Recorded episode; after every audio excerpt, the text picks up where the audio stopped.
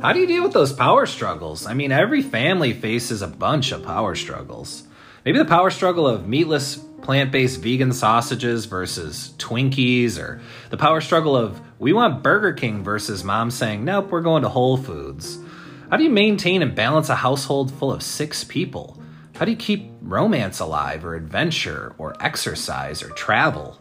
Or maybe the age old power struggle of cloth diapers versus disposable throwaways. Or who keeps wiping their goddamn boogers on my wall again?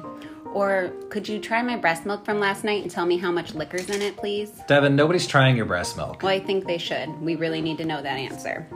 Either way, please join us weekly, or as Ian says, in all reality, bi weekly, On off the cuff. with Devin and Ian.